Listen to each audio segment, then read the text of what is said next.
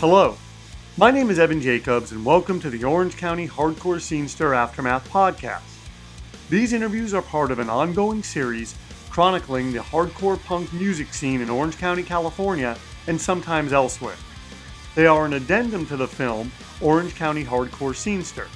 This is a documentary I made that chronicles the 1990s hardcore punk scene. You can stream Orange County Hardcore Scenester on Vimeo. For $2 a month, you can watch every Anademia film by subscribing to Anademia Films Unlimited on Vimeo. Links for all this stuff are in each episode description. To support this podcast, please like, rate, and review it. Also, please subscribe to Anademia Films TV on YouTube, where you can view all of these podcasts in their original video form.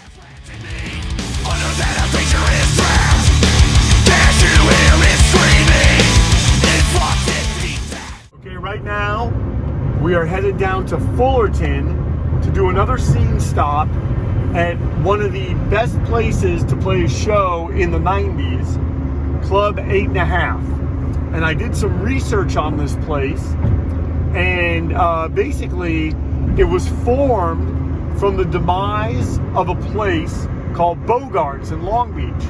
And the guy that started it wanted to create a place um, that that was sort of picking up the slack after Bogarts was gone. So he opened this this place um, that's that's in Fullerton, and the idea of it was that it would um, you know bands could play there, and it was called Club Three Six Nine. But then when he started working with other promoters, um, he would let them call it whatever they wanted to.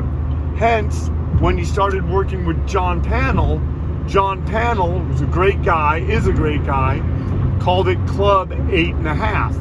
And the reason why he called it Club Eight and a Half was after the Fellini film Eight and a Half, and um, John John Panel wrote it. Oh no, he didn't write it.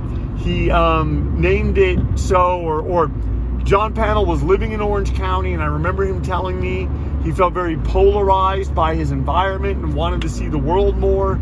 So then he went to school and then he came back eventually and he started this this club um, here in Fullerton called Eight and a Half. And there was a lot of good shows here. We um, there was a reunion for the band Inside Out here. Farside played that. Out um, I'm sorry. Um, who else? Uh, Iceburn, Alloy. Um, that was a really good show here. Outspoken played here a number of times. Their their record release party for the Current was done here.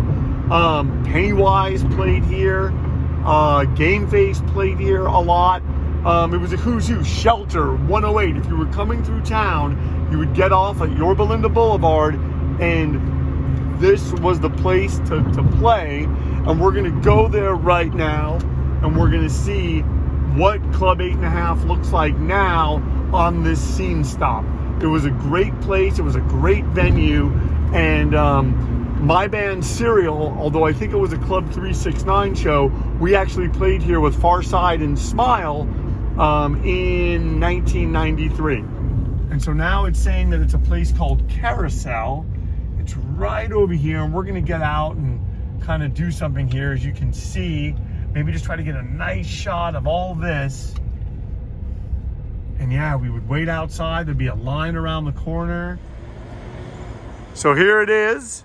This is Club Eight and a Half. You would go in in that door, in that big white door, and they would have, you know, they would just let you in. The line would kind of go this way generally, and people would sort of hang out over here, kind of waiting to get in and um, it was just a great venue. It had a t- the stage was a little bit high, but overall, you know, it was just a great venue, a nice place to see shows. It sounded really, really good. At least I thought that it did. I was just, I was just happy to, I was just happy to be there, and uh, yeah, it was, it was one of those places we we would just sort of hang out in the parking lot. Everyone would kind of congregate here one night there was a there was a fight in this parking lot. It was at a Farside Chorus of Disapproval Coldwater Crane opened the show and there was a fight in this parking lot. I was way back over there on the stage and uh, watching chorus, and that's when the fight broke out. So thank you so much for watching this scene stop about Club Eight and a Half. It, it, it was a it was a great venue. Um, John, well, I mean, uh, I guess I should call it Club 369. That's what it started off as. But um, John John Panel, um, you know, when he would do it, would call it Club Eight and a Half. Just put on some great shows. And what I really loved about it, and what was so great about John Panel, was he accepted any band. Like I was in a band, we were, you know, only really an opening band, and he was just very, very accepting of us. And I gave him a seven inch, and I just wanted to, you know, we were supposed to play this DI show that was that was going to be here. The DI show ended up not happening, but Panel never forgot about that. He never forgot about his promise, and he, uh, he eventually put us on on another show. I want to say that it was with Face to Face. So just a great guy, really did a lot for the scene, and and this venue here, um, it's it, it was it was awesome, and uh, just you know, hey, I'm uh, thankful that I can still come here and that the spot is at least still here, and uh, I can come and talk about it.